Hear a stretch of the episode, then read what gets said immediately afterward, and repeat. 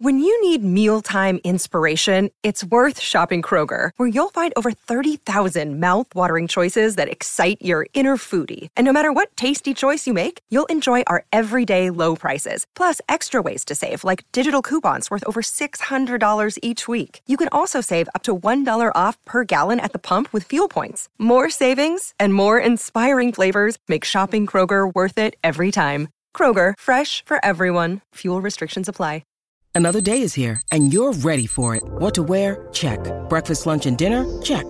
Planning for what's next and how to save for it? That's where Bank of America can help. For your financial to-dos, Bank of America has experts ready to help get you closer to your goals. Get started at one of our local financial centers or 24-7 in our mobile banking app. Find a location near you at bankofamerica.com slash talk to us. What would you like the power to do?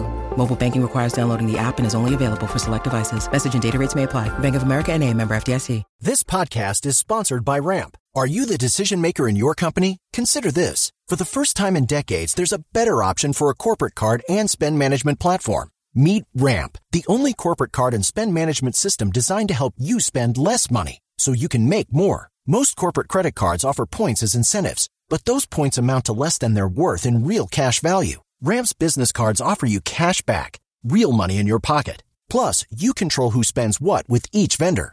And Ramp's software collects and verifies receipts automatically, which means you'll stop wasteful spending and close your books in hours instead of days. Businesses that use Ramp add up to 5% to their bottom line the first year. If you're a decision maker, adding Ramp could be one of the best decisions you've ever made. And now get $250 when you join Ramp for free. Just go to ramp.com slash easy. Ramp.com slash easy. R-A-M-P dot com slash easy. Cards issued by Sutton Bank and Celtic Bank members FDIC terms and conditions apply. This podcast is part of the Sports Social Podcast Network. This podcast is part of the Sports Social Podcast Network. This podcast is part of the Sports Social Podcast Network. This podcast is part of the Sports Social Podcast Network. This podcast is part of the Sports Social Podcast Network. This podcast is part of the Sports Social Podcast Network. This podcast is part of the Sports Social Podcast Network. This podcast is part of the Sports Social Podcast Network. This podcast is part of the Sports Social Podcast Network. Podcast is part of the Sports Social Podcast Network. This podcast is part of the Sports Social Podcast Network. This podcast is part of the Sports Social Podcast Network. The Fighting Cock podcast today. Uh, we have a lot of interesting discussions. We've we've talked about thirty six thousand people being naked at White Hart Lane, just very passionately clapping the end of the uh, era at White Hart Lane, and uh, Bardi uh, unfortunately talks about his incidents at boxing and, and women. And we have Amanda from the Football Sports Federation. That's going to be the first thing. Yes, exactly. but it was the third thing. It's the fighting. It's the fighting. Cock. It's the fighting. It's the fighting. Cock. Come on, son, no! Season 30. Done it again. 34. Episode 34, season 5 of the Fighting Cock podcast. How's everyone doing this week? Not bad. Joined by Thelonious Phil. Hello. We've got Bardi. Hello. I'm Flav. And Amanda Jacks from Football Supporters Federation. Welcome, Amanda. Thank you, Flav. How are you? I'm good, thank you. It's been a while since you've been on. It has, too long. How long? That's a year ish. Is it? Is Or it did that I come long? on earlier this season? Um, when no, that random woman walked into the shop. uh, was it asking for bags? Yes. bags. Nothing wrong with that. No, no bags. Uh, we'll record now in Ball Street, so that won't actually happen. If it does happen, that'd be proper weird. Um, so, uh, just for people that might not have might have missed the last few podcasts that you've been on the Fighting Cock, you why not do a little intro? Okay, I work as a caseworker for the Football Supporters Federation. So, in that role, I work with the police um, on matchday policing, and I Not also grassing up fans. Absolutely, yeah. I, I do that an awful lot. Yeah, no, definitely don't grass anyone up. Um, just sort of like recently, I went to Man United, Liverpool, Liverpool, Man United to observe the policing up there, which was very interesting. The Europa League time. Yes. Did you see the fight in the end? I did. Oh. Yeah, that was proper. Who won? Because we were talking about this and we thought, well, you got some I front. shouldn't be laughing. No, no, it was appalling scenes. No, it was a joke. It was. Okay. I'm, I'm, it's, You know, uh, it, it is appalling scene. But if you, if you, if you, uh, if you go into the away end and you display you, the colours of your own team, you expect a clump. It's society. That's not a law issue. That's just uh, cause and effect. Yeah, I mean, when they went in there, I'm sure they didn't think that they would walk out on unscathed. But suffice to say, uh, that will go down, won't it, as legend amongst the Liverpool fans, and even the odd Man United fan might have a bit of grudging respect for that, although they would never admit it in a million years. But it, it, it was more than handbags; it was proper absolutely. punches, and I was standing there. Uh, But it took a second or two for it to dawn on me what was actually happening Yeah. because I just of like saw this tussling. It's not thought, something you see. No, it's not. Yeah. It's not. And the police and the stewards were quite slow to react. In your role uh, at the FSF, uh, in that situation where someone's clearly hit someone else, hit, hit another person, how do you approach that uh, as your role? Because you know someone's committed an offence, but you still have to represent them. Is that right? Or you just have to i- i- listen if- to their story? Yeah, if they, if I mean, I didn't hear from them, but had they rung me up, I would have been entirely neutral, Yeah. completely non-judgmental, because it's not for me to judge or anything else, and just taken their details like I do everybody else, and then referred them on to Melanie for representation. But it was funny. The police actually said if I wanted to stand with them on the dividing line, I could, but I said no because a it, it's a fine line, isn't it? Although supporters know I work with the police in situations like that, if I'm actually there in amongst it, I think that sort of crosses the line. And I actually said to the police jokingly before the game, I said, if it if anything happens and I'm a witness to it, then feasibly you could call me as a witness, and I really don't want that to happen for obvious reasons. So Yeah, yeah. I was standing pitch level between the home fans and the away fans, looking up at what happened. But you know what? You know, I was standing there. I was just thinking. uh, th- This father walked out with his disabled kid, and there were seats flying down. And at the time, I have to say, I was just looking, thinking, what the really is, is this really happening? Because Yeah. kind of the red mist comes down a tiny bit because my I spend my working life defending supporters and say no they're not that bad and da da da da and then that incidents like that to some extent undermine what I do Yeah. but in the morning my knee stopped jerking and I just thought right there was seven what's the capacity 74,000 odd Yeah. 73,900 odd fans behave themselves. Mm-hmm. So let's focus on them and let's not too get carried away about what happened because it is isolated and it's, it's very rare. And, you know, I'm not going to join in the media hype that inevitably follows around that sort of incident. Um, so just give us a, an example of like a, a, an obvious thing that might happen so that if someone's listening to this and been in a situation, why would they contact you? an awful lot of fans don't bother getting legal advice. A, they think they can't afford it, and to be fair, that they may well be right because some solicitors do charge an absolute arm and a leg. They might think, uh, well, I'm guilty, so I may as well just go to court and plead guilty and get it over with. Or uh, they might think I I can defend myself, but it's just so, so, so important to get legal advice and representation. Even if you are guilty, having a solicitor in court, they can mitigate for you. And even though you're going to be convicted, if you plead guilty, a solicitor may help you avoid a banning order, which might not actually be warranted. Right. And Melanie's so fantastic. Who- you know, who's Melanie? Melanie Cook is a solicitor, and I. Very long story about how her and I met. I won't bore you now with it, but suffice to say, she has now got her own firm called Football Law Associates Yeah. because football is such a niche part of the law. You know, there's so much legislation affecting fans. So she now represents probably about 90% of her business is representing football fans. So Mm. she is, it's not an exaggeration to say that she's a leading lawyer in the country when it comes to football related legislation. Was she involved in defending the three fans from Tottenham who got yes, arrested she for was. Yeah. saying the word yid in the stadium? Yes. Yeah, that was her. And a barrister called Alison Gurdon, Yeah. who is also a football specialist. I mean, you know how it works. A solicitor has to instruct a barrister. Yeah. So Alison and Melanie work very closely together, and I'm kind of like the middle woman. Come to me first. I take all your details, reassure you that you're not actually going to go to prison if you've been charged with Section Five public order. Yeah. And you know the fact that I do that can often help Melanie because I've got my finger on the pulse, so I know what's happening where, I, and I can help the fan, you know, with with the basics of what to expect in court. And it also saves Melanie a huge amount of time if I'm getting all the initial details from the supporter. All right, so we're going to come on to a lot more about uh, the football sorry, sports because there's no show. football to talk about. No, no, no. It's good. It's just we're, we're going to go into a little bit more detail and ask you some questions, hopefully some difficult questions that you'll struggle to answer I- regarding the the Fair Cop Twitter account Yeah. that you run. Uh, and the different situations you found yourself in, and, and what, what football fans can do if they find themselves on the wrong side of the police or stewards or club. Anyway, let's uh, let's talk about England. We all like England, don't we? Yeah. Oh, you Well, don't. not- yeah, not Barney's Barney, like Barney's one of them born in England, raised in England, support Italy types. Snake. Yeah, yeah. I can't oh, help my dad's Italian. uh. Your, Mm, everyone's dad, everyone's dad has the biggest influence on who they support. Right. And um, you know because of your dad. And Yeah. With my dad, he's never supported England. He's Italian, and I just grew up. You don't have to defend yourself. Well, I'm only I winding am, you up. well, I've got to defend myself. He always bites, that's why I love winding him up.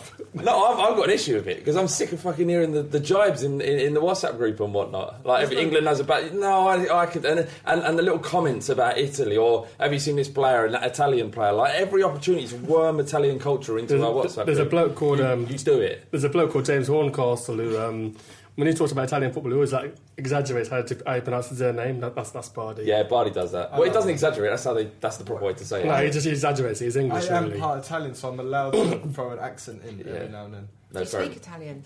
I used to speak it perfectly. Oh. But I've- I can get away. If you if you parachute me into Italy, I'd survive. I'd be Do you understand more than you can speak? Yeah, it's That- like, that it's like my always- Spanish as well. Yeah. Because I'm trying to learn Spanish as well, everything's just got kind of mixed up into like some weird Spanglish Italian thing. It's a, little bit mad. But you did you watch the game? Um, I watched the Holland game. I was in Amsterdam on Saturday, on Friday, Saturday, so Oh, I missed the um, I missed the England Is that why we kept getting pictures of you eating eggs? I was was I eating eggs? you went to, to egg omelette. Oh! Oh yeah, yeah. I went to a really nice omelette place. I got to give a big shout out to Paul King, um, who's um, he knows his food and he he sent me to the, some of the best restaurants. Um, I I've been to in a actually, that's fair enough. And He- he's he a listens big, to the big pod, listener and buys all the fanzines and stuff. I was, I I kind of, I think I said something a year ago. It's almost a year ago today, to the day when uh, Townsend scored against Italy. Actually, I think. Yeah. yeah, Yeah. yeah, Ta- Townsend scored against Italy, and we had Mason uh, Walker. Walker, Kane. Kane on the pitch. Yeah. It was them four. Yeah, Mason Walker. Kane, One. Townsend. Townsend. A year ago, a year to the day, almost. I mean, that, that result in Germany where you had, you know, Kane scoring. like, uh, Vardy's goal was amazing, but Kane's I thought was better, obviously. Uh, and that bullet header from Dier, is just, it, I couldn't quite believe it when Dier rose to, to meet that, uh, and uh, uh, and the ball met his head and flew into the net. I didn't watch the game, so I can't even say. Amanda, are you enjoying this conversation? Yeah, I'm fine. Yeah. because uh, full disclosure, Amanda does support West Ham, and she does such a good job at the FSF, and, and such an impact on the, on the players that there's no issue that you coming into this inner circle. Just, just for the I'm record, so honoured. Inner sanctum. yeah. But um, you will have to put up with this sort of No, no, it's conversation. fine. Um, there was a lot of stuff on Twitter that I saw that a lot of people were talking about England again with a, quite a lot of pride. And as someone who doesn't support England, it's kind, it's kind of strange that the last 10 years I've been quite happy not supporting because it's been full of wankers. But now it's so Tottenham heavy. It reminds me of like the 90 team where I'm starting to I'm starting to like England again. It's not, I'm not glory hunting or anything because you're not going to win it. But I like I started to like England because it's, virtually Tottenham. now. What happens? What happens? Right, because obviously Italy are pony, aren't they? At the moment, they're not great. Yeah. Yeah, not great. Is all right? Not great pony sort of sense. uh, Pellè's your like talisman. Ah, yeah, don't get me started. Anyway, so uh, what happens in, in the summer when obviously England march on to European glory? Are you not gonna? Are you, are you not going to get caught up in it all? Because we won't allow you, by the way. No, You won't be able to come in our yeah. clique when we're, we're watching England play. Well, I used to think. I, I say, I say, I say clique. it- Ironically, I don't actually say use that word. well, I used to think that I would emigrate if England ever won the World Cup. Really? Yeah, because I don't, I couldn't handle it. But Why um, don't you emigrate? this is this is England. We're talking about the England team. But I'm, mean, I much. don't hate England. I'm English. I'm English. You're clearly North, not. North London, born and raised. But, um, Why does Barney always get so much stick when he comes here? It's horrible, It's isn't just it? unfair. but I support, I support. When it comes to football, I support Italy. You know. No, that's fair enough. I'm only, I'm only putting your leg, mate. But I mean, what annoys me about about England is that um, I heard someone say, "Why didn't we put the same eleven against the Netherlands?" which is the following game. Yeah. And these friendlies are about trying things out, trying out formations, trying out players. It's all just um, experiment. It's all just experimenting. I mean, um, it's not about the results. It's just about seeing players, different formations, seeing what players can do. But um, from a Tottenham point of view, Saturday did fill us with a lot of pride because every time we play Germany, it's a big deal, regardless. And Saturday showed that. Uh, how strong was Germany's team? They were missing. They were missing a couple of um, defenders. Yeah. But um, Was yeah, Zemre it's Can start? They, they smashed Italy in the next game. so yeah. Well, so, so there is something in that performance, perhaps. What did you think of it? Did you watch it, Amanda? I watched the England Germany game. Yeah. It's quite impressive. Yeah, it was good. But the game the other night, I say I watched it. It was on, mm. and you know, if you if the game's on in the background and you're not overly bothered, you the crowd will make you look up, won't it, and see what's happening. There was no noise, was there? No. I don't think I looked up more than about once in each half. The fans, the fans in Germany were were, were incredible. England fans, the the volume Yeah. inside that, and that's the first time I've ever heard of German support being outsung by anyone in their You own know, the, country. the, the lower leagues, big day out for them, you know. That's a bit patronising. Don't care. I love that. I love T. Two expressions from tea that I love is no and don't care. Uh, um, it- was you a bit upset that Cresswell and Noble didn't make it? No. They're not good enough, really, are they? Oh, Noble had a good testimonial. yeah, no, it was brilliant. You watched it. Noble But Ashton goal was nice. I, I did think it, Noble's testimonial was a bit like you know when you well it never happened to me but like you wouldn't get invited to like the popular guys party happened to me. Like, fine you did. always see it down the road someone else having like an uncle A better party. yeah Noble was having Noble was like oh let's throw him a little party just because he wasn't in the England team I, wanna I- punch I him? like to think no, Punch I don't do punching. I like to think though that Noble's that sort of player that people, even if they don't like him, they've got a certain grudging respect for him, whoever you Yeah. support. You'd like to think that, Amanda. You would like to think that. I, Sadly I, untrue. will, I will always be grateful when he missed that penalty uh, last was it last season start Yeah, when we season? beat, when we beat them. This isn't this isn't Let's Needle Amanda podcast, is it? Let, let's you know she's, she's come here to do she's come here to do uh, a, a good thing, um, but uh, you know you are West Ham first, I am, yeah. Sorry. which is the way it should be. Why am I apologising? I No, don't need no, to apologise, no, you do should, I? don't Never absolutely not. I'm going to rip that shirt down and put it on. Yeah, there is a God, yeah. bizarrely a West Ham. Don't Don't forget it. touch the Don't let- um, yeah, Barty's. Um, that's his. That's his saying. He's never apologised. yeah Anyway, uh, yeah. So unless it's really bad let's it's really bad. yeah unless you've done something really bad But never apologise for an appeal. just give on. me the eyes. Just give me the eyes. Uh, Trippier and Davies uh, look likely to start against Liverpool, given the fact that Hodgson used Walker and Rose at fullback. I was a bit angry at that. Rose played on against Germany. I know we are a bit short in left backs, obviously, other than Rose, Or Cresswell maybe Cresswell. we, we uh, it was why did he play two games? Why didn't he? Why did he leave Cresswell out if he was going to play Rose twice? It seemed mental. He Doesn't want to look at him, does he? Obviously knows what left back he's going to pick. Yeah. It's not worth picking a player just for the sake of it. I mean, Well, if first give him a rest so that we don't have to rest him against in probably our biggest I game of the season. Sometimes footballers are better when they have more games. They're more match sharp. You know, glass half full. I mean, there's a lot of Spurs fans moaning on um, Tuesday when I think all of our players are on the pitch at the end. Um, Dier, Ali, Kane, all on the pitch at the end, and Walker as well. Mm. But ultimately, Touchwood, none of them got injured, and it's, and it's and, it, and it's okay. Yeah, yeah. What do you think? Well, I, I, I personally, Hodgson's never going to experiment. He's not the most kind of ambitious of coaches. He should have when um, who is it that pulled out? It was um, Bertrand. He should have called up Cresswell, to be honest. But um, But he's not. he Gonna, he's not going to play in the Euros. So what's the point But of you never him know. up? You could do your knee. But Butland, all it takes is one. I one mean, dodgy movement I remember back in gone for the season. 1992, we had um, Keith Curle at right back playing for England because about five England right backs got injured. I think Lee Dixon was jogging in the park and fractured his knee up. Or some, I think it was some kind of like errant tree trunk that he smashed his knee on. I mean, barring a situation like that, then I don't see a point of him picking players at this point who won't make the Euro squad. I mean, it's, it's, it's not really. It's a kind of a redundant point. Rose didn't get injured. I think he'll still play against Liverpool, and um, I think we'll be all right. The, the most important thing was they all went away on international duty, and nobody came back injured. Really, How do you feel about the Liverpool game coming? How big is it? I don't think we'll win. Right. Great. I think I think we'll, I think we'll beat them. I think they've got their eyes on Dortmund. yeah, I was gonna say that. They've got their eyes big time on Dortmund. That's their like how we were at the start of the season, where the Europa League was our only route to the Champions League. I think their only way into the Champions League, realistically, is is beating Dortmund and winning that competition. So I, I think he's going to rest a lot. So they players. they play Dortmund what four three days four days after. Yeah. So you need to rest players. I think Well, so. Coutinho, I mean, I think um, Colology, the geezer on Twitter, said um, that Coutinho won't play the full 90 and Firmino's unlikely to play. So, yeah, I guess it will be a much changed team. But I just think our record at Anfield is just fucking terrible. Every time we play, and Liverpool always seem to raise their game. I Yeah, mean, new no matter how rotate. bad their form This is, is new New- Tottenham, new and, new, and new Liverpool. it's the same Tottenham. that Liverpool defense, It's the same Tottenham. Nothing's changed, man. Liverpool defense is weak. Southampton showed that you can get. They were on a good run before that, though, Yeah, they were. to be fair. Can you stop bigging, uh, stop bigging up Liverpool, please. I'm not big enough Liverpool, fuck them. Um, You get in amongst them, you will, What- will beat them. How, how are you dealing with this uh, this this run into the title now? Because I, I'm, I'm starting to lose it a little bit. I, I, I, I'm forcing myself not to think about it, and it's really hard when your day job is is to have to talk about this sort of stuff. So yeah, you know, you prepare for the best, expect the worst. That's been a Tottenham fan, and Yeah, that's and- what I'm. That's what I'm doing. no, yeah, no. I'm I, if if it all crumbles, then I'm back in my comfort zone. As long as I don't finish fifth, then that'd be like that'd be awful. But barring that, I'd be.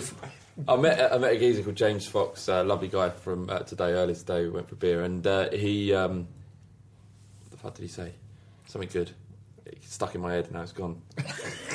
really good then. Yeah, no, he he's, uh, he said actually it'd be better to fall away to uh, if we're good, if we're not going to win the league, it'll be better to kind of drift away to third or fourth and, and not go through the hell of losing it in the last last day of the No, season. we can, you, want, you want to lose it in the last day of the season. You want to up your level of of of, of of misery. no, of, of it's like a, an armor. It, it, every single time we go through a, a heartbreak, it's a little piece of armor that protects us for the next one. I was this, more- nothing will protect us from this. I was more stressed a month ago than, than I am now. Yeah, the West Ham game was very stressful. After I was really enough, I was stressed at the very West Ham game. If we we lost to West Ham and it was kind of like uh, I, I don't want to give West Ham like the, the credit that they might have derailed us. They've but done, they've done excellently. that West Ham game and that Arsenal game coming away with only one point out of those two will probably end up costing us. So I'm okay now with not winning the league as long as we finish above Arsenal.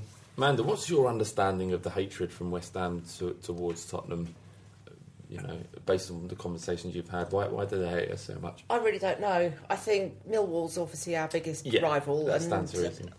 not played Millwall for many, many, many years. And when we did briefly play them, that was just a blip in our long history. Yeah. I think there's a some fans identify with how much they love their club by how much they hate another club. I can identify with that. Yeah, Absolutely, yeah. And I th- you're geographically close to us. Where it's come from, I really don't know. I think it's But- hooliganism. Possibly. I Yeah. think same with Chelsea. Same with the Chelsea hatred. It's all It's funny that no one hates Arsenal in that respect. Then. No, no. Everyone's a bit Um, different to Chelsea and Arsenal. Arsenal have kind of gone a bit more, bit more of a rivalry over the last 15, 20 years because they were primarily the best teams in London. So them two would be fighting out. But no, I, I, I think it'll change when we both move into our new stadiums. Like, like I was saying earlier, I've been up to Man United, Liverpool, and yeah, the hatred's there, but their support is so diluted Mm. on both sides, and I think that's calmed things down Yeah. quite. I mean, the vitriol's still there, Yeah. absolutely, but the threat of a punch up, not so much.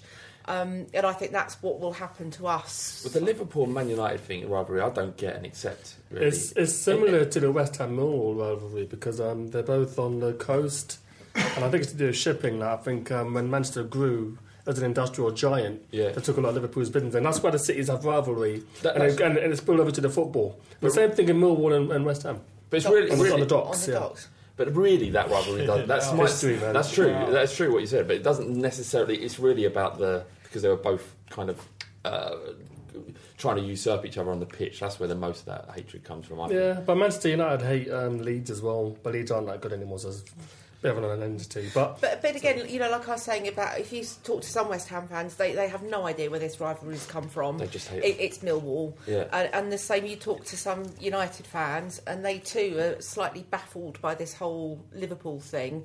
And as far as they're concerned, they, they reserve all of their hatred for City.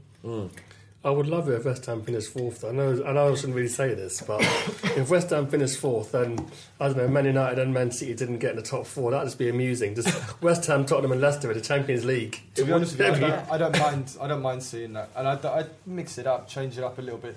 The refreshing thing when Spurs qualified for the Champions League is we were a little bit different. It wasn't the same old tired faces every year. So that top four, I don't mind that. Our coefficient is fucked next year. I don't give a fuck about just- that. Fuck coefficient. I don't care. Nor do I, nor do I, but Arsenal care.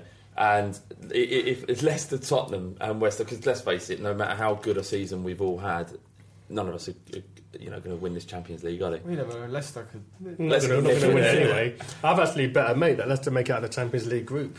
And if Leicester win the league, then they'll get they'll be seeded They'll be seeded, yeah. might get a favourable group. That's not a bad bet at all. So um, going into this Liverpool game, what what how do you think Pochettino will set up? Because he he's he has a, um, a history of not playing the best team that we what are the best team on paper, based on you know players fatigue or alleged fatigue. Not in the league so much. So Do you not think I've seen him play? I, I wouldn't be surprised if Bridges and Trippier started at the weekend. I know we're going back to the fullbacks, but based on these, I think the biggest issue for this game, and I think Barney's probably going to say this in a minute, was is, is, is um, Eric Dier.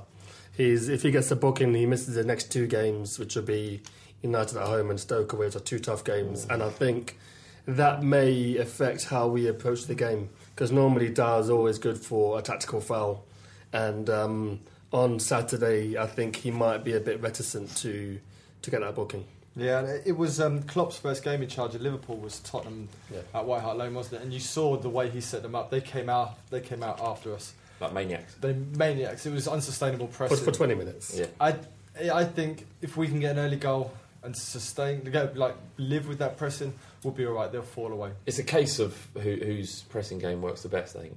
Yeah. And uh, we've, I don't want to tempt fate, but uh, ours has been consistent all season, apart from West Ham, where it kind of fell apart a bit. That, that was weakened, we played a bit of a weakened team that game as well.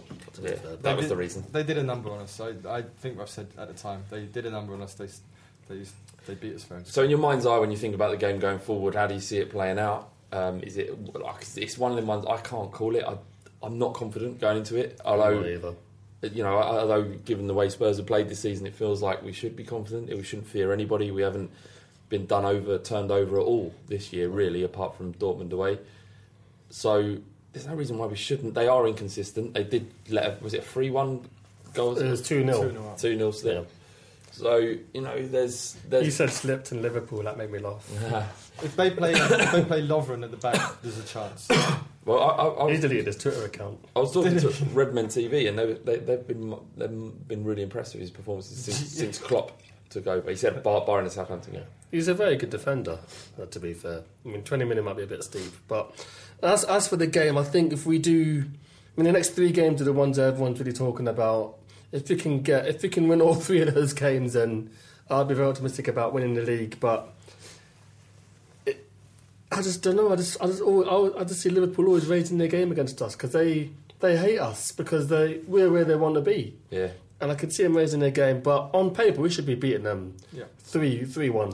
I should be agree. beating them three we one. should we should beat them. I think we need to win six games. We can afford to lose one, draw one, and win six. That will that will give us a, like a seventy percent chance of winning the league. Apparently, Really? yeah. But Leicester, Based on previous, but if we win, So if Leicester don't, don't stop win, Leicester Yeah. stop winning. Leicester need to stop winning. That's, that's Well, they've got West Ham and Southampton in the next two games, so those, but they're both at home. So Oh, I don't know. We'll see. Who knows? Um, okay, well, well, just to round up this very kind of hodgepodge first half, because it's clear that we have nothing to talk about. I think we've quite scraped past that. That was a low point in the fighting cock, in my opinion. well, this no, This man, half. there's been lower points. What? In what? What do you mean? What? What, the things that we've said? Yeah, Well, you're, yeah, those are mo- they were those are momentary slips. this is uh, this has been thirty minutes of sustained shit. solid. I think that was a solid. I- Preview. I'm only mucking about. I'm only mucking. Uh, so we've been linked. Can I hang myself now? Oh, cool, calm after. The, this is um, uh, we've been linked with who's the the the, Marseille the forward? Belgian striker, yeah. No, what's I'm his not name? gonna No, what's his with a B. name? But Is it? Yeah. Nice work. Batshuayi. But no, it's, yes, no. What is it? Batshuayi. Batshuayi, yeah. Uh, I've never seen him play. I- I've never seen him, but he's got like a foreign sounding name, so he must be good. Well, Marseille didn't they um, loan Steven Fletcher in the s- in the January transfer window? So Yeah. Not as a replacement. As a Well, backup. it's Of course, they've used to, to replace him. Steven Fletcher who used to play for Sunderland. Sunderland, Yeah. never West Ham. No, No, that's ridiculous. No, thing. no. not yet. They had a Fletcher, but it wasn't Stephen. Yeah, Carl.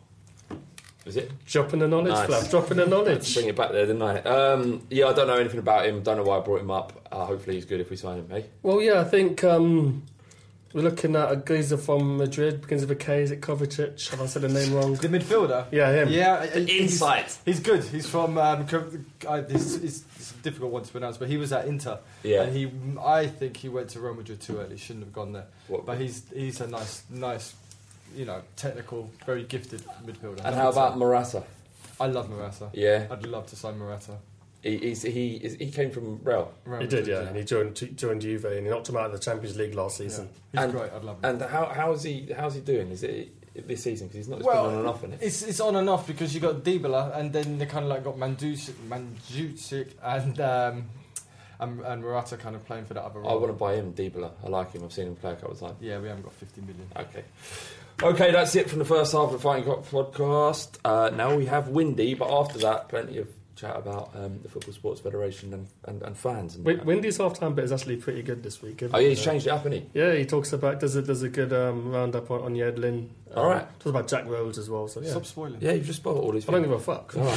That's the title of this week's pod. Don't care. don't care. Windy back to drop the fucking knowledge, blood. I see you, I got your back.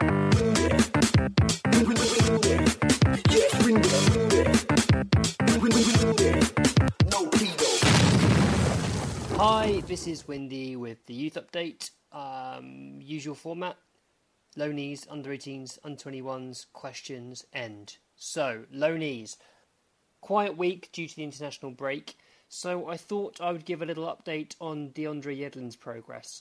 Now, I've not seen much of him, so I started to do some research and noticed that someone's basically done my work for me. Someone on the Sunderland Reddit had asked about his progress. Now, there aren't an awful lot of replies, I must admit, but here are some of them. So, user Chet Lemon says, I still prefer Billy Jones, bit stronger and more aware.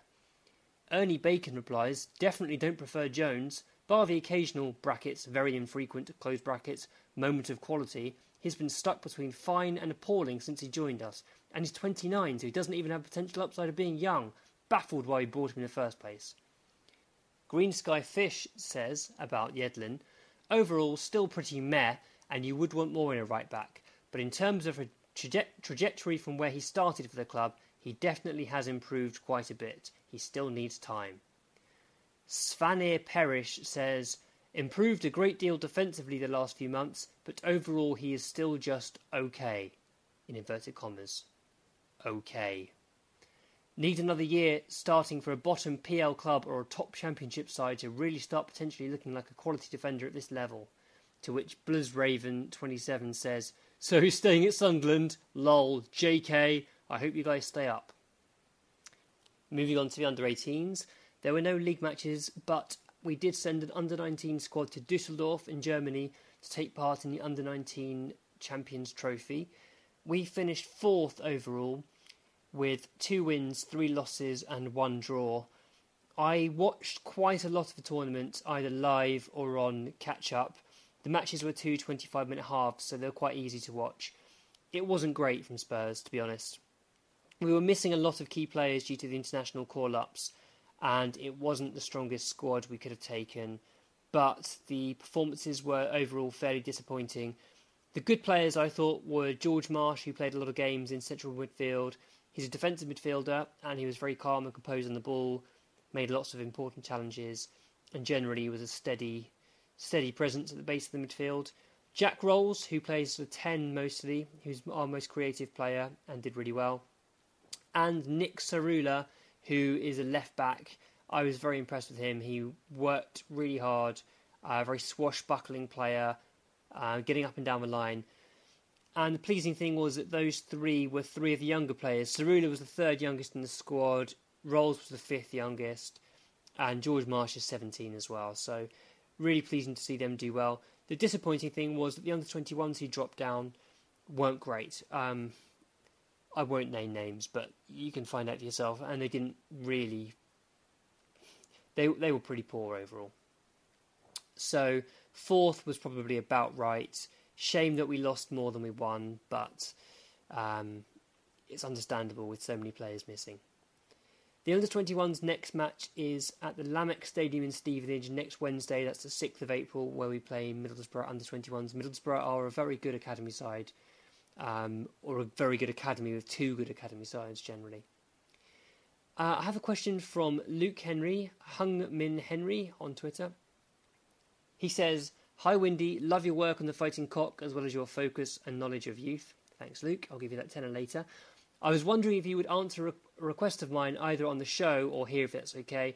Could you do a profile on Spurs' under 18 midfield player Jack Roles? The lad appears to ooze quality from what I've read or seen whenever his name pops up, but I don't know too much about him or a lot of the under 18s for that matter, other than reputations and names. Thank you very much for taking time to read this request. Keep up the great work on the fighting cock, and of course, come on you Spurs. Thanks, Luke, for your kind words and your question more than happy to speak a bit about Jack Roles, who is a player I like so far. Um, he hasn't had an awful lot of game time. He wasn't in the team at the start of the year. I was slightly surprised by that, as I felt that our under 18 midfield was not the best. He's now 17. Um, he's getting much more game time, and like I said, he was one of the standout performers for me in the under 19 tournament. He's a player who plays generally as a 10 but can play as a sort of breaking midfield of a number 8. He is quite creative, good good number of uh, through passes, certainly attempts at through passes. He does score goals. He arrives late in the box well, and he had a really good scoring record last season. And he seems to have the right attitude. He's definitely got a bit of a mean streak as well, a bit of a Dele Alli about him, where he will make the occasional late challenge or a cynical challenge when tracking back. But that's not necessarily a bad thing, as we've seen with Alli. I think Roles is one to watch over the coming couple of years. Um, he's not an outstanding talent, but I think he's got the right attributes to give himself a fighting chance of making, uh, certainly doing well in the under 21 team, and then who knows where that can lead. So keep your eye on Jack Roles.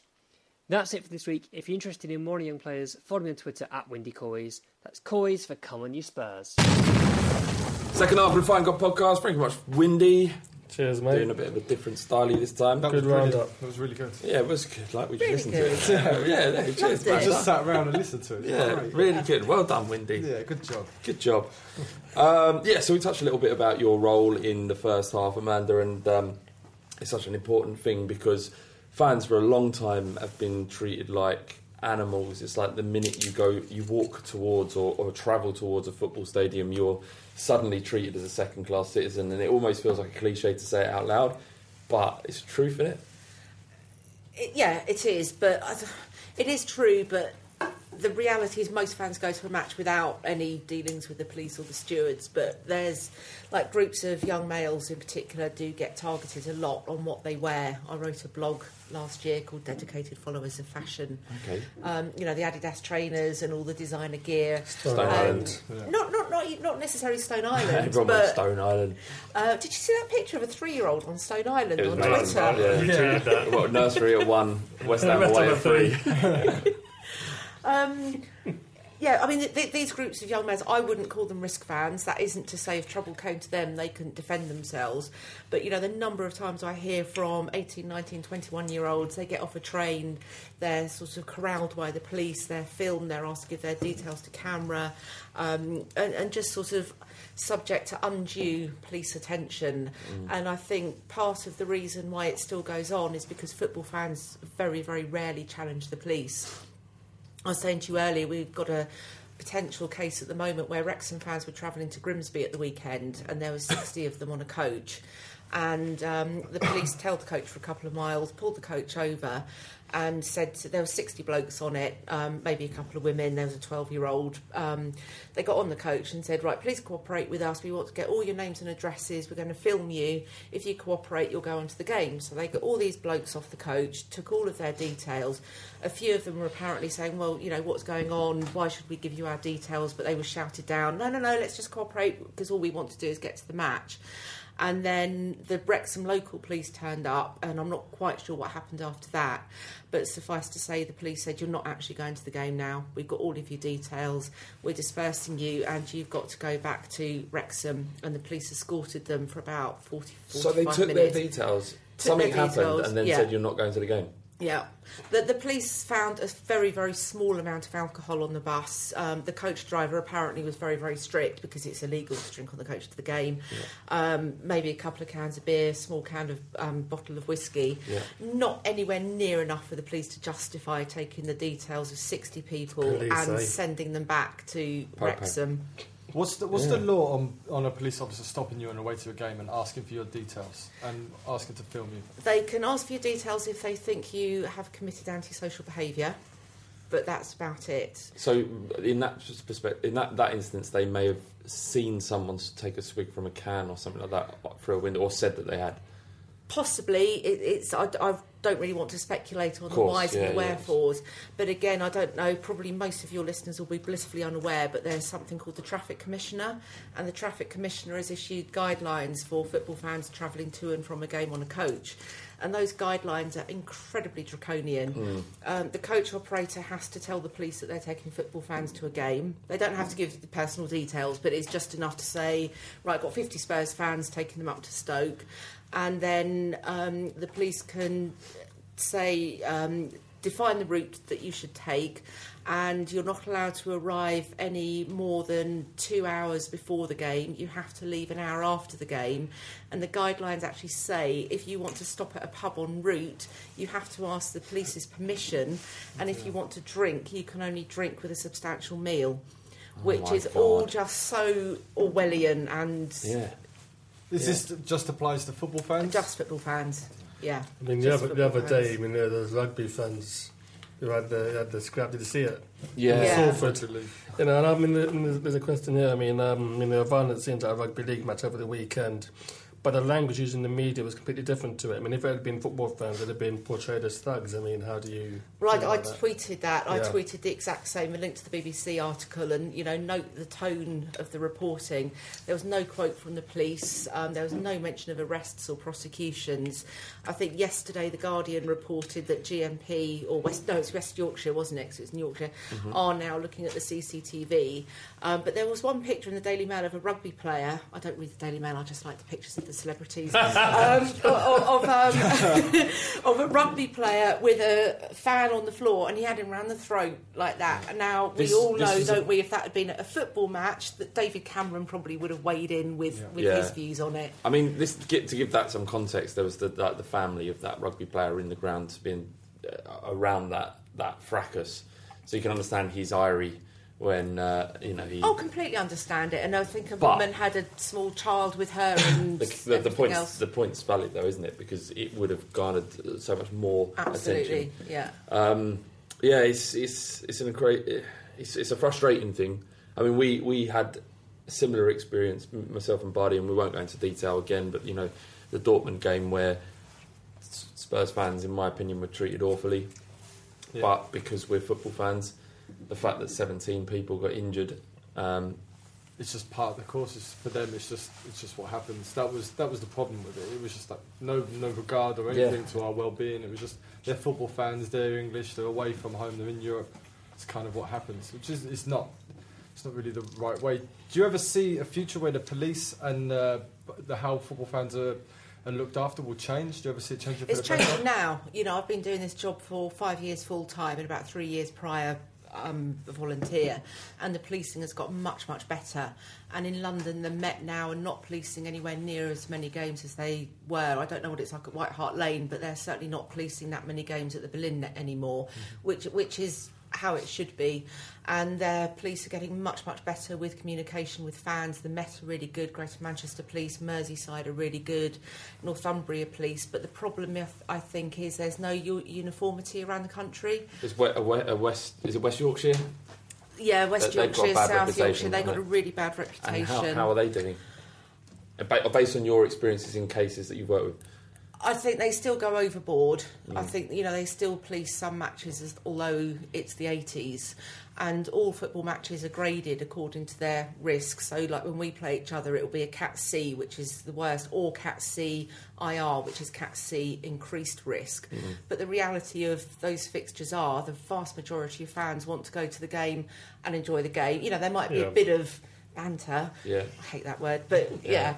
Um, but the reality is, ninety nine percent of people, but that they when they arrive at a station and you know there's loads of police there, there might be dogs in the background, the police might be filming. I think that plays into the dynamic almost and hypes the tension. But there's no Yorkshire sides in the top flight, so get in there. Yeah. You don't have to face them. But no, I mean, at West Ham away, I've never seen that many police dogs in my entire life. What are police dogs looking for? They are there to prevent disorder. So if it kicks off, police dogs are in theory deterrence. Yeah, so the out, out, so uh, our stations are there to, as deterrents. And deterrence and if it kicks off you know th- incapacitation. they they are more likely to separate two warring in More than horses. crowd control as well You're- that's like your worst fear as a police dog, isn't it? What's that? Yours. You hate dogs anyway. No, I'm not. I'm not a fan of dogs. no. But a, a, a, Not yeah, that I agree with what happened on, on Twitter yesterday. a snarling dog snapping at your ears because you're, Trained. you're Mate, I looked at the floor. As soon as I saw Doyle, I looked at the floor. Yeah. Didn't even look any West Ham fans in the eye. Straight at the ground. No trouble, you know. They're, they're trained to go straight for your balls as well. and in there. That- you read that on the internet somewhere. That isn't true. No, I'm just trying to scare. you. Oh. oh You put, did you put tea bags in your boxing gloves then, Bardi? No, I, no, I, So, but, uh, nice one, T. Good work, T. So, Bardi, Bardi's been uh, bo- boxercise? Or is it boxing, boxing, fit boxing. fit boxing? I was the only male in the class apart from the instructor. You find that every. I'm starting to worry about you. So, every exercise class you go to, you always say, I'm the, I was the only male there. Well, it's, it's more to do with my gym. It's not that I'm hanging around like a, You're not some a, a gym nun gym. pervert. No, no, I'm not like a gym pervert. Well, I don't go to like a nun's gym. I go to a normal, a normal gym. But it's just unfortunate that the only people in this class were women. So I Why had is to it work with- unfortunate? Well, because I needed someone to, to do pad work with. What, and they weren't strong enough? No, come on, they weren't. No, they weren't. not, no, no, not because of them, but because of me. I'm, I'm so petite men in the pod, listeners. I'm really sorry. That was my fault. no. Let's, let's The thing is. I'm really sorry. What I love about bodies is it's so, it's so easy to walk him into an alleyway. Not because of them, but it's for me. I'd, I had so much power in my I'd hands. love, you know, I'd love Ronda Rousey to be standing there now to choke you out. Oh no, I'm not hard. I'm not hard at all. But I'm No, no, stronger no. than them. you know. But anyway, I learned, No, not but anyway, carry on. no, I learned today that if your boxing gloves are sweaty, you should put um, tea bags in them for two days after. And apparently, No, what you do, you know those little rice bags that you get in mobile phones or shoe Yeah, boxes? yeah. Collect those up. They are brilliant at taking the moisture out. So You forget your tea well? bags. No, I haven't. Oh, okay. um, but I just read silly facts. But Yeah. yeah. collect those, put them in your boxing gloves, Yeah, you and do. they will take the moisture out. brilliant. So if you wasn't hitting women, why, why, why, why was your hands swollen? Because I was working with the instructor, Oh, okay. and he had to put wraps on in the end because he couldn't. Because you were sitting so hard. couldn't deal with that. Oh, power. mate, fuck off. But today I, I can't. My I can't grip much. I'm really I'm in pieces. Jesus I'm not going to go down that rabbit hole. Let's just move on. so, um, I What were we was talking going to about? say, um, I was gonna say that um, away tickets have been capped at 30 quid. I mean, are there any other campaigns in, in progress for SF, FSF? Um, well, obviously, we're still looking at ticket prices, Yeah. but if I do say so myself, I think that's a huge feather in our cap. Mm. But equally, we couldn't have done it without fans around the country doing their own protests. So Yeah, and the, credit the, all round to that. the work. Are you are you sensing a change in fans around the country in terms of um, them lib- feeling a bit more liberated and able to protest and affect change? Are you- Definitely, and I think this thirty pound price cap will galvanise supporters because Yeah. it, it can't not, can it? You know, although what's the point? It's never going to change. Well, it has changed. I think um, the Liverpool walkout, even though that was about their home prices, Yeah. I think that might have been a bit of a catalyst as well. Yeah. And I think, um, you know, if the protests had continued, it would have damaged the Premier League brand, wouldn't it? Because those images Yeah. would have gone around the world. And I know the Liverpool fan owners were very, very badly stung by. I don't know if you've seen it. There's, there's a clip of all the Liverpool fans walking out singing "You greedy bastards" enough Yeah. is Yeah. enough. Mm. That they were called greedy really hurt. Yeah. Apparently, from what I Well, understand. and, and fucking right. You know what I mean? It's not. It isn't even if they're aware that they're being greedy. It's sometimes you have to be made. It has to be blatantly said to your face. You're behaving like a prick, and that's what ha- was happening there. F- um, who is it? Who owns them?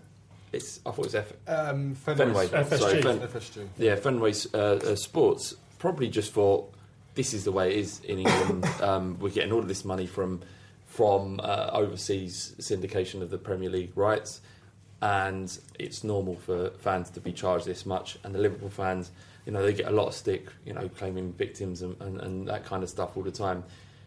Um, but to, to, to, to, to work together and, and, and to form and, and to be organised in a way that English fans are not. And that it's no coincidence this has happened in in Merseyside where you know the the strikes in the 80s and all the problems there with the government and they're kind of socialist left leaning so they're always going to be more mobilized but it's so good that they're using that energy and and, and kind of uh, uh, like a Militancy. militancy, but it's kind of in their blood. Is Mm. what I'm trying to get at. That They're using that for something like like this, and and while they were talking about their own tickets, I don't think it was it was beyond them to, to realise that there was going to be a wider impact here. It was noted, and everyone else took note took notice of it. I, I think the reaction to it from other fans, even fans who are not keen on Liverpool, I think everyone respected them for, for what they did. Mm. I mean, maybe there are a few people who have been a bit obtuse, so maybe there's more £59 tickets, which which over the whole season might cost more than those expensive ones. But the clever dicks. Yeah, there's always Yeah, there's, there's always, always clever dicks, There's, yeah. there's always obtuse people on Twitter. Yeah, but, um, you can ignore them. But um, but no, I think a lot of people respected Liverpool for what they did. That them walking out. Maybe they say, well, you shouldn't have been in the stadium in the first place. But But that's I- the missing point I, entirely, I- isn't it? I- I said a number of weeks ago here. Well, you know, if you don't go to Tottenham, then you're not feeding the machine. Well, I like watching Tottenham. Yeah. Why am I, just, why am I not going to go for? No, get, uh, no, no one ever should ask you, T, under any circumstances, to not go and fo- follow your football club.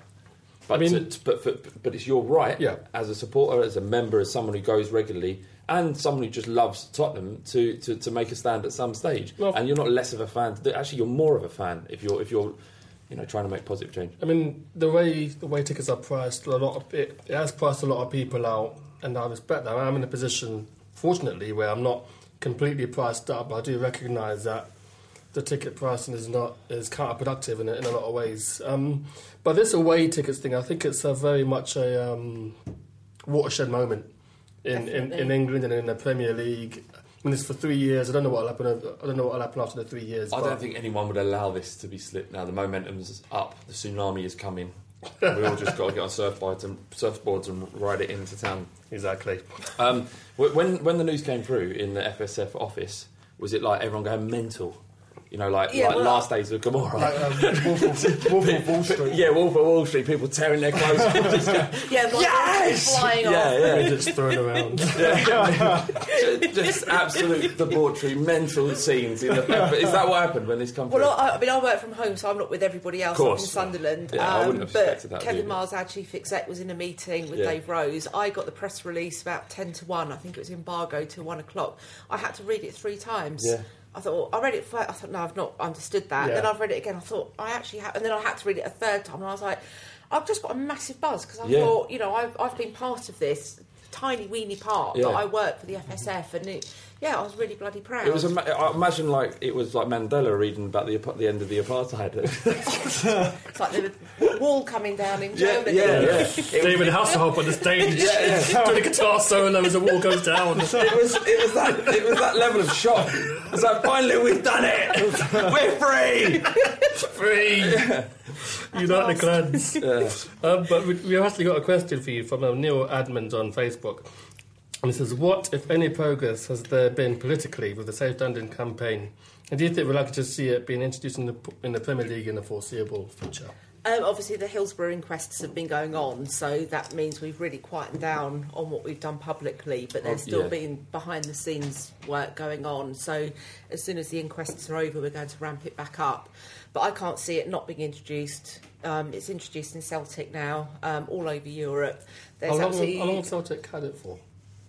Just a season. Okay, I mean, is it, is Yeah. it going fine? No, going okay? Actually, have they got it? No, it's no, not- it's starting next Yeah, season. it's not but there but yet, they, yeah. they, I mean, that was an almighty great big battle for them to get it, but they won, and they're, they're now going to have an area with these rail seats in. I, I can, I can't see it not happening, and I know that various grounds who are expanding have actually factored in the possibility Can you of confirm that that's happened at Tottenham? no. Okay, because I said something being being recorded the other day, and uh, I I said that yes, this is hundred percent. As this has happened, and the new Spurs season we're definitely going to get rail season seating if the government put, pass it and say it's okay. And then this moment, like, do you know the your moment you think it was that that that moment you knew you'd fucked up. it's like, it all went still, and I was like, I don't know if that's true. I've I just, thought- I've just said this I out. watched that. I thought that was just my computer buffering. Yeah. was it? Was it that bad? It was. No, this- no, it was fine. Okay, but it I- came across all right. This we're talking about the social club Yeah, I saw live thing on what's wrong with modern football. You can watch that on the Bull Street YouTube channel now. It's an hour long discussion on what we think's wrong with football. It's good. I'll watch. Yeah, do. Yeah. Now, I think it would be naive of any club planning to expand or move not to factor in areas for safe standing. Just hypothetically, if it did happen at Tottenham, could you imagine, given the fact that we've got that cop, we've got the biggest cop, uh, biggest single stand in Europe outside of Dortmund, and if there was, I don't know if it's possible, if there was 15,000 rail seats, which would turn into 25, 30,000, oh my God. Be good. Well, that'd be, be amazing. But good is a bit of an understatement. Good is boxer size. Yeah. Boxing fit. But, all right, sorry. Boxer. Fit boxing, one or the other. No, Uh, I mean it, it'll it'll be amazing, and um, necessarily, I mean the work that FSF do, work I mean Spirit of Shankly and the THST. I mean they're doing some great work, and um, it's changed the way. I mean, I mean me personally before doing this podcast, I wasn't aware of the AMF movement and you know how fans were mistreated to a degree, and I think you guys do do a great job. Thank you very much. Um, how, how are you guys funded? Do you, how do you like work? What? There's a fund called the Sports Fund that's managed by various stakeholders, and we like kick it out. Supporters Direct and Level Playing Fields all apply to that fund for And- money. and uh, I mean, it's, it's, it's, it is an incredible thing, and um, it, it's as football fans going to going to the game. Sometimes it's you kind of realise that you know it's, it's often you go to a football match and you think you've been treated poorly by police. Sometimes the club itself, most often by stewards. And, and to know that there's an organisation like the Football Supporters Federation that kind of are going to stand up for uh, your your rights, or at least understand your position, because often you feel like you kind of the way you're treated is very much of them and us. Especially, I mean, especially at away games, you do feel like you're the enemy. I mean, obviously the home fans don't want you there, Mm. but you almost feel like the police are almost kind of, you know, got their eye on you too. I mean, at the West Ham game, for example, we were penned in for ages after the game. Yeah. It's not a dig at West Ham as a club; it's just something that I've noticed. That mean, it's mainly at um, London derbies. Um, I went Chelsea away last season, and there was a massive bottleneck. Almost, I mean, not on the same level as Hillsborough, but it's a bit like Dortmund actually, where Yeah. I don't think all of the ticket turnstiles are open. There must have been about 3,000 fans all piling. The police didn't really care. And sometimes it's easy to really just be disheartened by all that. But um, I mean, it's important that fans know that there are that there is a group out there who are prepared to help you and and know where you're coming from. It, so that's kind of from the fans' perspective. Is there is there anything that fans can do that would help your situation in, in, in terms of representing fans in, in, in, in front of police? Do, do fans behave in a way you think, well, that's not really helpful? Yeah, I mean this this relatively new thing about jumping around on the concourse and chucking beer everywhere. You know, I don't want to sound like someone's miserable mum, Mm. but why? Um, Well, they would say it was fun. Well, I, I dare say it's fun, and to be fair, I've, there are some clips on YouTube, and it's clear that they are having the absolute time of their lives. um, but the problem is, it means other people don't. Yeah. You know, would I go down to a concourse and get drenched in beer? I really wouldn't want to, and neither would a lot of fans. Hmm. And it is viewed as antisocial behaviour. So when the when there's meetings to decide on away allocations, behaviour like that is factored in. So yeah, behaviour could. But- I mean, pyro is another one. I, I wrote a blog about two and a half years ago. So if pyro carries on, you're going to see more police, you're going to see more stewards, you're going to see sniffer dogs, and your allocation is going to be affected, and you're going to be virtually strip searched on the way in, and that is more or less exactly what's happened because some idiots want to let off pyro. You can swear. I'm a lady, you know. um, all right, yeah, some fucking twats want to let off There a smoke bomb to get as something that again. I, I don't want to sound like I'm stuffy and all the rest of it, but the fact is, it does impact on other fans and it does impact on how you're policed and stewarded. I've, I've known you for uh, three or four years now, Amanda, and, and Stuffy. Stuffy isn't one of the things I would uh, I would attribute to you. Um, if anyone understands the, the plight of football fans, given the the most of the football fans that you would deal with wouldn't be the everyday fan that you would that the, you and I would come across. So they're, they're, they're fans. For some of them, might get caught up in trouble. Some Yeah. might court trouble. Uh, some might behave in ways that attract attention from the police. And your role is to be a, an, a, an Neutral objective. and non-judgmental. Yeah. Yeah. So, you know, you're not being stuffy. Don't worry All about right, that. Um, I remember on, uh, on on one of the podcasts he was on previously. I remember you saying you used to get phone calls at like seven in the morning from some like drugged up fans saying, "Oh my god, you know, I don't know what I did yesterday, but can you help?" Yeah, that that's happened. I What, also- there was no more information. I don't know what I did yesterday, but can you help me? There's something similar to that. I I'm remember- locked out of my house. Yeah. My wife's left me. get me. Where are you? I've no fucking Help me, idea. I don't know why, but when I see that on Twitter, I was in love. My wife left me. Just those words in the tweets. Think, oh, what are you saying that for? But, but I remember Amanda said in the previous pod that people are just phoning like randomly saying, "Oh, you know, I don't know what the fuck I did yesterday, but Yeah, and, and also people ring me up and they think that I was born yesterday, and they kind of Right. yeah gloss over what they've done. But actually, the flip side of Can that you give us an example, please? um, well, yeah. Of a Anyway, settled case. all right, uh, not a very old one. This sticks in my mind. Um, bloke rang me up, proper geezer, and um, he said, "Yeah, I've been nicked for disorder, right?" And um, got got in a cab, and he, I asked this cabbie to take me to the pub. I didn't know where it was or who'd be in there. Anyway, as I turned up, all these chairs were coming out the window and and I just thought, yeah, right. Like you had no knowledge whatsoever of that at all. So, so knowing that you know that this guy is guilty, what? Not innocent before guilty, but yeah, no, not, I know. Yeah, I know, I know. No, in the eyes of the law, but in the eyes of Yeah. common sense, you know that he's uh, he's he's bashed someone up with a chair or whatever. What? How does that affect the way you? Um, that doesn't affect the way you do your job because you're a professional, but. Um, don't doesn't it kind of taint what you feel about football fans or, or no, some no, I, I, I actually find it quite amusing and quite quaint that they're trying that to they're trying. But I just have to say to them, look, everything you told me is in confidence, having just told the whole story on a podcast. But it's Yeah, very well, old, it's- yeah. it's but fine. anyway, He won't mind. Um, it's only going to be shared with the solicitor. It's going to come out in the wash anyway. If you if you think that hiding something is going to help. Well, it's really not. So Yeah. just tell me. But what- one thing I do find really, really sweet is nine times out of ten, the blokes that ring me up are so polite and so courteous, and they never swear. And sometimes people have been nicked for swearing, so I say, "Well, tell me what you said." Oh, I'd rather not. And I just, oh, What is that about getting nicked for swearing? What? Why? is- But there is a part when you go to watch football, a part of you does come out, so you can understand that they, they might be like they've never done it before. But you watch the football, you get caught up with a moment. You've had a couple of beers, and you might say you might say uh, uh, What- words you would never say. What? About said? what? What's happened? I haven't done anything.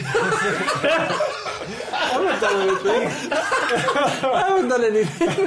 what have you done, Barney? What have you done? This What is have you amazing. seen? Cleanse your soul. that reminds me of uh, a game at your place. We were in the away section and we were losing, but then we scored, and so obviously we do what we did. And I'm afraid I was gesticulating in a certain way. Yeah. Anyway, I happened to catch this man's eye, and he was this old boy, and he was absolutely immaculate from top to toe, and he just looked at me with such Disdain. disdain, and he was like this. So I had to turn this into a. turn the wanker side of it away. Do you know, one of, one of the, the, the, the sites that please me mo- most about football is the obli- obligatory uh, wanker sign. Y- You see it at every single game. I've thrown a few in my life. If you're not proper proper football, Yeah. you're not a proper football fan if you haven't thrown a couple of wanker signs inside the But the, stadium. the, the thing is, is that these people are. Oh, you! You, yeah, you, you! You're a wanker, mate! You're a wanker! What, outside? Outside! Go outside when we're outside! Us two, straight straighten her on the street. But it's, these pe- oh, it's brilliant. I love it. These people are solicitors, lawyers, These people are us. Doctors, they are. work in Yeah. Factories. And when it get when as soon it gets at the ground, it's just different people altogether. altogether. It, it's, it's adult theatre, isn't it? It's adult pantomime. exactly that. Yeah. Some of my favourite 1882 mo- moments are when we pick somebody in the opposition crowd. Oh, God, yeah. And we just don't, for the whole game, we just don't let them sit down. There was one where there was a guy, a Spurs fan, who was wearing a yellow puffer jacket. Do you Yeah. remember that? Yeah, yeah, And yeah. throughout, Right, it was the just banana. the banana. it went on for 20 minutes. But it was, and there was another one that I remember, the Burnley fan with the long hair and the beard. And we just called Jesus. him Jesus. Yeah.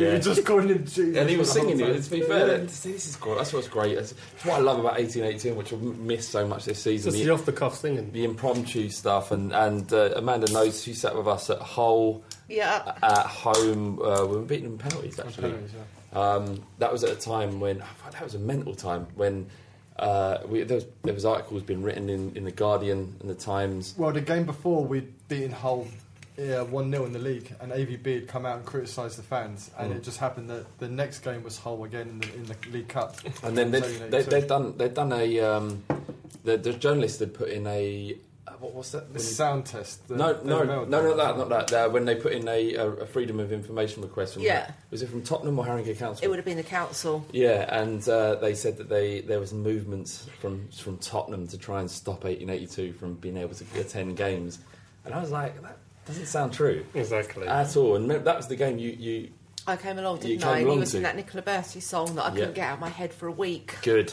good. Uh, Which that- I thought we made up, but we, it's a West Ham song we stole. yeah, Ludo Miklosko. Miklosko, Yeah, yeah, yeah, I didn't know that either. I knew about. I was hoping Bardi would have mentioned it. Sorry. He apologised. That's There you good. go. Uh, Progress. Um, yeah, and uh, and it came out, and the Guardian had, had written this massive um, headline saying Spurs, uh, uh, Tottenham moved to uh, drown out supporters group, and uh, we contacted the club and was like, "Is this right?" And it's like, "No, it was." It's usually the uh, the local councils that force clubs to behave in a certain way, isn't it? I think there is generally a fear of the crowd anyway, you know, in, in any context. But then add turn football fans into that crowd, and football culture and how we express our identity is just misunderstood. And I think that's been a hurdle with the whole safe standing thing. Over the years, because all people see is groups of fans mobbing together, and they think, oh, you know, fans stand up, it's going to turn them into these Neanderthal knuckle dragging. You've just done that. Oh, that's quite impressive, and you're still standing up. Uh, yeah, the, I've, I've nailed another bells. Anyway, sorry. That's all right. Bells is a drink, not a, a, person. Yeah, but I mean, I- it's so. I, Sorry, that's horrendous, isn't it? And Yeah, that's that's a bit- not, yeah, in, the, not no. in company of a lady. Um, but at, so-called atmosphere groups, I think, are feared, and a lot of fans who form them have had to really battle with their clubs to be allowed to take in drums. Do and you have everything much? Co- else. do you have much contact with atmosphere groups in, in general? Is that out of your remit? Oh, I don't know. I talk to them, and they often come to me for advice. I'm, I'm Borough, Middlesbrough is a really, really good example because they've got a group called Red Faction. Yeah. and it was their, their relationship with the club was so fractious. It was awful, and you know this, this group of young kids, about 150 of them, surrounded by like nightclub bouncers.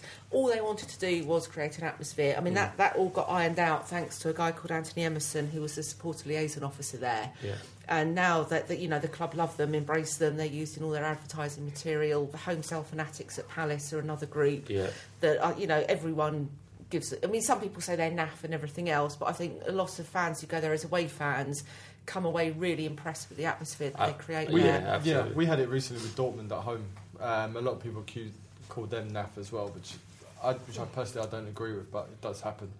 Yeah, I yeah, it's just It's, a, it's a I- I- question of taste, isn't it? I, I just think there's a kind of resistance to anything that isn't kind of traditionally English support, and I can understand that to a certain degree because there's a way of doing things in England when it comes to football. Uh, there are certain aspects of Dortmund support I really liked. I hate the flags because they had men, the cartoons, smoking marijuana. And I don't have an issue with marijuana. I'm not, obviously, people who listen to the podcast have got no issue with drugs at all. But I've got an issue with drugs, but not an issue against them morally. Uh, you the issue is you the- can't get enough. I can't, I can't put enough in my face. You're not against the flags. You're just against the, the design of the. Yeah, exactly. Yeah, Yeah. yeah. The, the- just putting marijuana leaves on a It's- flag yeah. in a football. What But the I think Martin Cloake said himself that um, their fans would rather make more songs and do the drumming and all the rest of it. And that's what our fans, that's what fans in England want. They'd rather us make up more songs off the cuff than just have drums and the whole tifo and display thing. But without going back into the, the support debate, the problem is when it's off the cuff, is there's going to be ebbs and flows. There's going to be points in a game where there is no atmosphere, and if the Well, that's that's, back- that's that's better. I mean, we even said in the pod last week Yeah. that with with Dortmund they scored and it just stayed at the same level. Yeah, it was weird. It was like they scored a goal and it's like they hadn't scored. That the fans couldn't up the ante because they're exhausted. Yeah.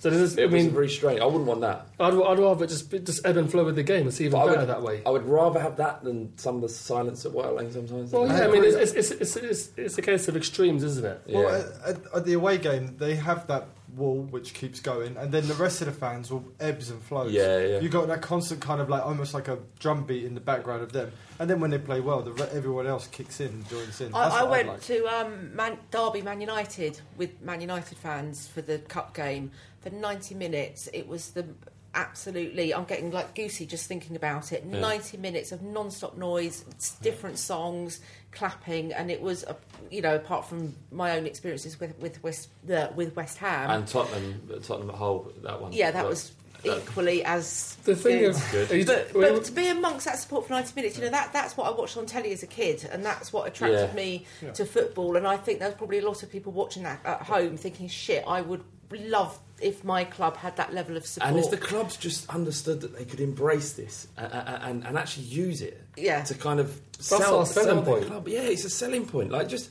in, in, instead of thinking Music what's at what, my nine million decibels before kick-off. Yeah. Yeah. yeah. like just say, look, look, here, this is what coming to White Hart Lane is about. It's not about sitting down and being comfortable. It's about experiencing traditional English support. If they would, if the club would help us, and uh, they, uh, just for the record, Tottenham have been great for 1882. They really have. Um, J- Jonathan Waite, supporters liaison officer, has been fantastic. I've always said it on the pod, and I always will until the, the situation changes. But they could actually up the ante a little bit. They could actually work with us and say, this is what we want to create, this is what we think would be fantastic. And then we think, right, if you're giving us carte blanche to do this, not pyros, knives, Mm. bats, and dogs, but, but, but, you know, passion and atmosphere and a collectiveness inside the stadium, then that, if everyone's thinking the same way, in the same way they do at Dortmund, Mm. because you remember when Dortmund was in in 1996, I think it was, on the brink of going out of business, decided to remodel, rebuild. uh, It's- it's later than that. What was it? 2006. Probably. Might- I think it might. Because they won the Champions League in 1996 or 97. Right. So So, so 2006. So at some point they were on the brink of uh, collapse, and they, they essentially rebuilt the club, but with the fans at the centre of it. It's not a difficult thing, even if it's not quite right or it's not 100% authentic. It's not a difficult thing to actually listen to the fans and and, and encourage us to, to, to, to behave in a certain way, which isn't antisocial. I mean, sadly, the only way that happens is if a club almost goes out of business. Um, Brentford, I believe, are owned by the fans. Palace almost went out of business, and I believe they've got a similar situation where they've got a bunch of people on the board who listen to the fans. They have. Hopefully, it won't have to get to that degree where Spurs have to get fucked up to a point where they say, you know what, we need you, help us. Well, with a bit of proactiveness, they won't get to that stage. But the, the very fact that you have to talk to the club about what you want to do is almost indicative of the problem, isn't it? Yeah. And, and I think the inherent nervousness of your intentions, what it's going to turn into, and also the fear of, oh, we mustn't upset the other fans. You know, people might write in and complain. Well, if they do, then perhaps they're not at the right sport. But Yeah. a club's not going to tell them that, are they? You know, if I go complain about Marks and Spencers, they're not going to say we'll go and shop somewhere else, are they? So I, I get all of that. But you know, go, going back to the music, I think that is absolutely definitely used as a form of crowd control. Yeah, the music at Tottenham they played two videos now before the game. They played a one with um, Trigger, which is fine, but then they've got another one which is just it's oppressive and it's just it almost it's so forceful that you almost like, almost have to sit down. What video is that? The ready or not? Oh dear. Well, at West Ham, they actually play a pre-recording of Bubbles, and then they turn it off halfway through. Uh, it's just Chelsea actually um, put the words for um, blue as a colour.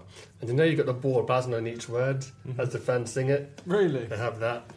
And the flag at Arsenal, I'm sorry, but that is That just is so incredibly. No Arsenal fan will be listening, so I'm not worried about offending anyone. Some of them do weirdly. in When we're doing inverted shit, way, do, yeah, yeah. freaky weirdos. Um, if you are listening to it, then you know, don't. Uh, all right, so uh, Keep we've- downloading. We've got one, one, one question before we end because it's been a long second half. Um, uh, Rachel V Martin on Twitter. So there's a uh, okay. Uh, says how should we celebrate the last season of White Lane? Where's balance between commemoration, commemoration and exploitation and tackiness? That's uh, a really good question. How how do we celebrate it? It's, it's hard. It's hard to Do you- really say. How, how do you celebrate over um, 25 games? It's difficult to really say. So how do we celebrate the last season? Well, uh, Amanda, you're seeing it now at the moment at Upton Park. How are West Ham doing it? I'm not sure about what the final plans are. Um, I mean, the Noble testimonial, I think, was a goodbye for a lot of fans who haven't got season tickets, and everybody was full of praise with how that went. I, I, I'd agree with Rachel. It, it can't be tacky, and whatever West Ham do has got to come from the fans. But I actually read today there's plans um, afoot. Some film company are filming some crappy London gangster thing set in a football stadium where these gangsters take all the fans hostage and they want to actually blow up the Boleyn. Sorry, fuck off. They want to you, blow you, up you the do not end all of that history and heritage by blowing it up in some tacky gangster. They wanna film. actually blow it up. actually blow it up. Do, do you know Actually, what? blow it. It's, It's it's, so the weird. tonight. Hopefully, it's just bollocks. So weird that you said that, but I think that actually a massive bonfire. Like, let- let's just set fire to White Hart Lane and see it off like in what? Hang, you're the laughing. like game. an Indian funeral. Yes, Like a Wicker exactly. Man. Like, like, or, or a, Wicker Man. a Viking, because a Wicker Man's negative, but like you know the Viking funerals where they fire the arrow into, and then all the fans around London actually. We all know, get like a match. We, we look up it and then there's this massive blaze, and you think, there it goes. What we do is we. We'll, we'll, we'll see you Well, in the burn after- the stadium down. Yeah, burn it as a farewell. Do you know what? I've, this is a bit of a theme for me because there's a Charlton fan in the in, in the uh, there's a Charlton fan in the, in this happens at the end of every podcast. There's a Charlton fan in, in the office and he was talking about all the troubles that Charlton have had and I was saying just burn the stadium like it, like just burn it. You didn't he set was that fire at White Hart Lane. I think you're a bit of a pyromaniac. no, aren't you? I- Was that you? categorically I didn't. Okay. Uh, But I've got the hashtag no pyro, no party. No pyro, no party. But That's you- what we got. yeah, you, and they said it's the only asset we have. It's the only thing we actually own as Charlton, and that's a, that's the message. Burn everything you have. We could do like a petrol tank and drive it down the high road, and then at Seven Sisters drop a match and just watch it go. Yeah, So burn Tottenham down. no, no, because it would, it would follow the trail of petrol. Yeah. to Tottenham. To Harley. Not Oh. but I personally, rather than, I wouldn't want to burn it. I, w- I reckon a couple of like the Ledley King testimonial still keeps getting talked about. A couple of nice testimonials that actually mean something to players. The only people done a part. eligible, I- it'd be Defoe and maybe. I don't know, but I, no, I'm not saying a testimonial. I say let's get like a commemoration. a of the- of the- commemoration. all the I- players who are still alive. And I don't know had how. part I in history. genuinely don't know how I'm going to be able to cope because I, I don't actually. I still to this day don't actually want to leave. I want to stay. I like White Hart Lane. I like the way it But you're not yourself to the leaving, are you? No, we- we're not leaving. I mean, I get it that you're all those memories and all that history in the in the walls and everything else. Yeah. But unlike us, who have got a whole new area to go to, whole new match routines will have to be developed. Yeah. For you fans, everything will remain the same. Yeah, You'll sh- still go to the same pub, the same for match you. day. Yeah. That, without doubt, it's worse. I would be much. I'd be. I'd be angry having to move. You to could move. go to like Nando's and stuff in Westfield before the game. that would be great, wouldn't it? Not. Well, start a fight. Start a fight in Nan- Nando's. with women. uh, they- But no, no, don't get too naughty. Just chuck the lemon and herb sauce, not the like the red hot one. Uh, yeah, it, it's. I, I don't know how I'm going to cope, and we're, we're going to have to deal with this on the podcast coming coming closer to to, to when that happens. But it's, it's a good question. I don't know what the answer is. You got you got an answer for it? I don't. We will. We'll, we'll think of something that's really good, but it's just a bit early. It's hard to say. I mean, season, I mean, we'll be in the Champions League that final season. I guess the best thing would be to win it. Win the Champions League. So if we get to the semi-final, that'll be our last ever European game at White Hart Lane, and there's a there's a good history with European games at White Hart Lane. I had a So- mental image then of uh, uh, somehow uh, like a collective image of at the last game, everyone just just gets completely naked and just stands. Run to the pitch. no, no, not not not runs on the pitch. Weirder, weirder. Everyone just stands still, not saying anything, not acknowledging the fact that everyone's naked. Yeah, balls out if you love Tottenham. yeah, yeah. But like, not, Balls for Tottenham. and, and everyone's just clapping passionately. completely start Oh, bullet can you naked. believe you know. Dortmund have everyone. No one looking at each other, just looking straight at the pitch. Dortmund have you know where everybody jumps. We can have everybody just swinging their hips and then be like the, the, the Park Lane doing the helicopter. I think that, I think On that that, bombshell. Yeah. that I song think we should call sung it a about day. running around Tottenham with yeah. Oh my good god. Um, yeah, all right. Well, that is the end of the Fighting Cock podcast. But why we can't? This, that's, this is the Fighting Cock. This is Tottenham. exactly. Naked, TRT. Passionately clapping, staring, hundred, fi- uh, yard Yeah. stare. Anyway, uh, Amanda, thank you so That's much for great coming on the, on the Thank pod. you. Um, it's been a pleasure, and obviously. Uh, the Football Supporters Federation, as we've said many times over the last hour, What's has been- their website? www.f for football, S for supporters, F for federation.org.uk. And what's your Twitter handle? Mine, I am FSF underscore fair cop. There you Yes. go. So if you have any problems at the football, Ring me, email me, tweet me. hopefully not at 7 a.m. going. No, not at I don't know what's 7 happened. Help me. 7 a.m. nosed up. what did I do? hopefully not that. Um, but I, that may I might give you a call on Sunday morning. Okay. All right, that's it for the Fighting Cock podcast. mate. Uh, T, thank you so much. No Bardi, thanks a lot. And uh, yeah, it's been me. It's been good. Good pod. Good pod. Good second half. Very enjoyable. Good. It's the fighting. It's the fighting. Cock. It's the fighting. It's the fighting. Cock. Come on, Tottenham.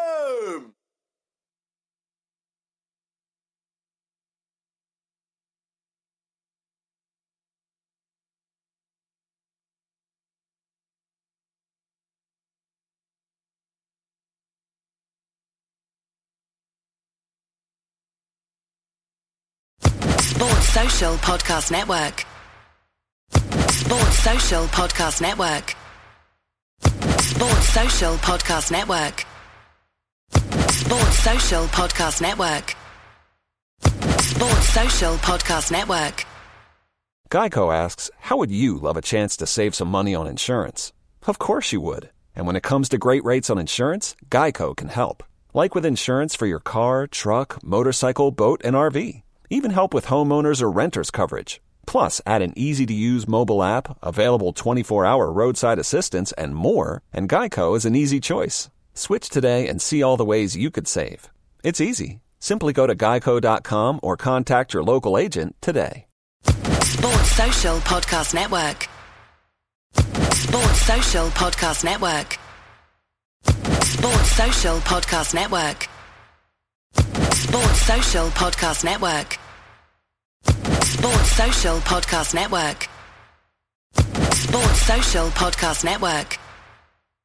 Sports Social Podcast Network. Sports Social Podcast Network.